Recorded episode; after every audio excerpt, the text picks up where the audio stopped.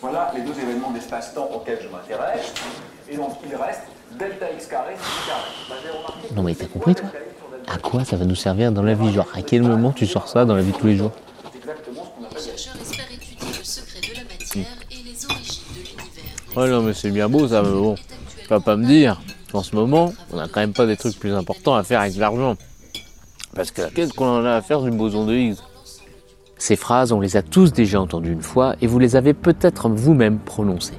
Alors même si c'est vrai, il n'est toujours pas évident de comprendre en quoi la construction d'un accélérateur de particules à plusieurs milliards d'euros, l'invention de nombres imaginaires mathématiques qui n'existent même pas, ou encore la création de ciseaux génétiques CRISPR-Cas9 peuvent bien apporter à l'humanité, si ce n'est le simple fait de savoir que cela existe.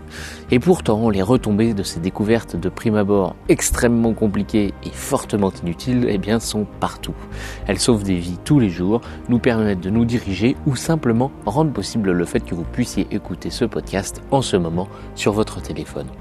Ainsi, chaque mois, nous y verrons plus clair sur une grande découverte physique, mathématique ou encore biologique grâce aux explications de Willy et verrons ensemble quels bénéfices en ont découlé pour l'humanité afin peut-être de répondre enfin à cette question mais à quoi ça sert?